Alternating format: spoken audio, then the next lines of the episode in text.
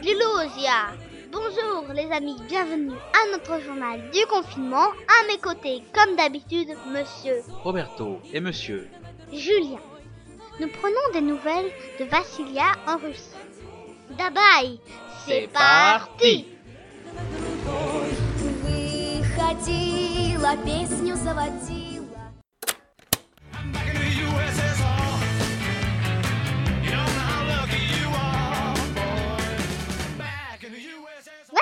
est une étudiante française.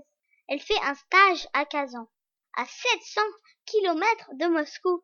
Et devinez quoi Quelques jours après son arrivée là-bas, elle est confinée.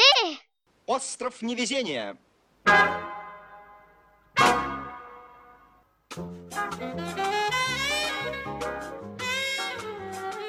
Bonjour Vassilia. Priviat Julien Dis-moi comment se passe ton confinement à Kazan Alors à Kazan, le confinement se passe à peu près comme en France. Je pense que c'est peut-être un peu plus strict parce qu'on n'a pas le droit à l'heure euh, journalière euh, pour pouvoir se balader ou faire une activité euh, physique dehors. On a le droit de sortir que pour aller faire les courses, pour aller à la pharmacie ou pour aller chez le médecin. Il n'y a pas de feuille à remplir pour avoir l'autorisation de sortir. Ici, c'est un système de SMS qu'on doit envoyer avec nos coordonnées et on reçoit une réponse qui nous autorise ou pas à faire l'action qu'on demande de faire et qui nous dit quand on doit le faire. Donc c'est assez contrôlé. Et quelle est l'ambiance dehors? On est confiné que depuis le 30 mars, donc ça va bientôt faire un mois, mais ça fait pas encore un mois, et je suis pas beaucoup sortie. Je suis sortie pour aller faire des courses dans le supermarché qui est juste à côté de chez moi, à 3 minutes à pied. Euh, j'ai croisé pas mal de gens. Les gens portent tous, tous des masques. On n'a pas le droit de ren- rentrer dans des lieux fermés si on n'a pas de masque. Mais sinon, ils ont l'air euh, plutôt détendus. J'ai pas trouvé qu'il y avait moins de monde que d'habitude.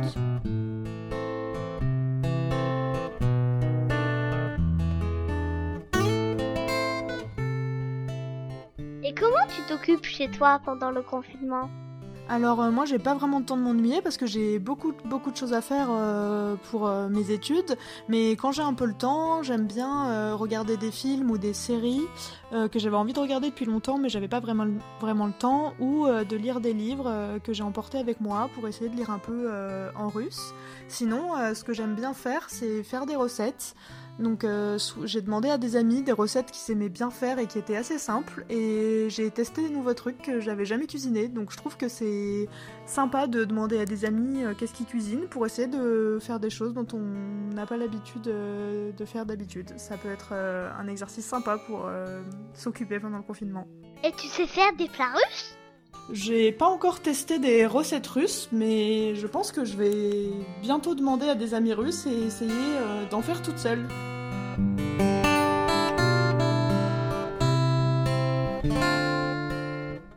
Est-ce que tu sais comment ça se passe pour les familles et les enfants?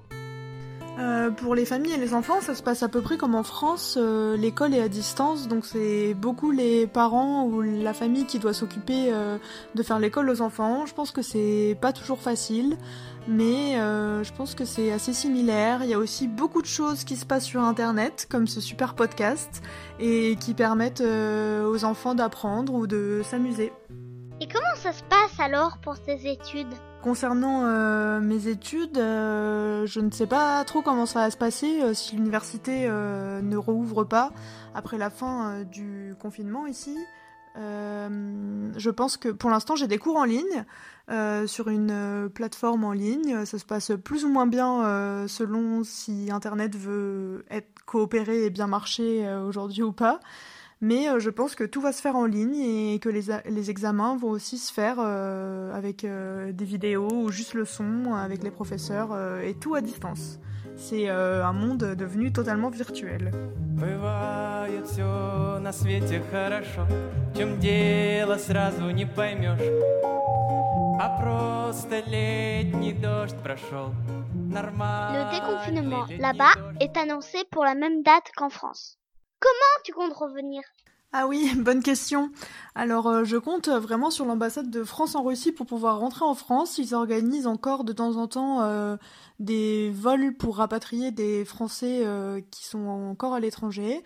Moi j'espère rentrer fin juin avec deux autres amis qui sont en échange aussi comme moi mais dans une autre ville en Russie. On aimerait bien rentrer toutes les trois ensemble.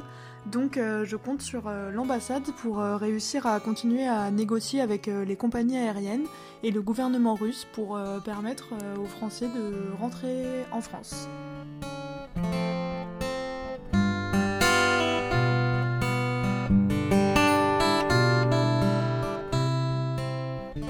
Et pour terminer, comment on dit confinement en russe? On dit izaliatia, mais sinon le mot quarantaine euh, ressemble encore plus au français. En russe, on dit karantine. Spasiba, Vassilia. À très bientôt. Не за что. До скорого. Пока-пока.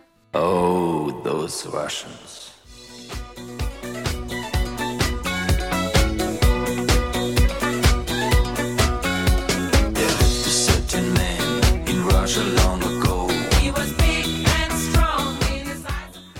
Termine notre podcast d'aujourd'hui.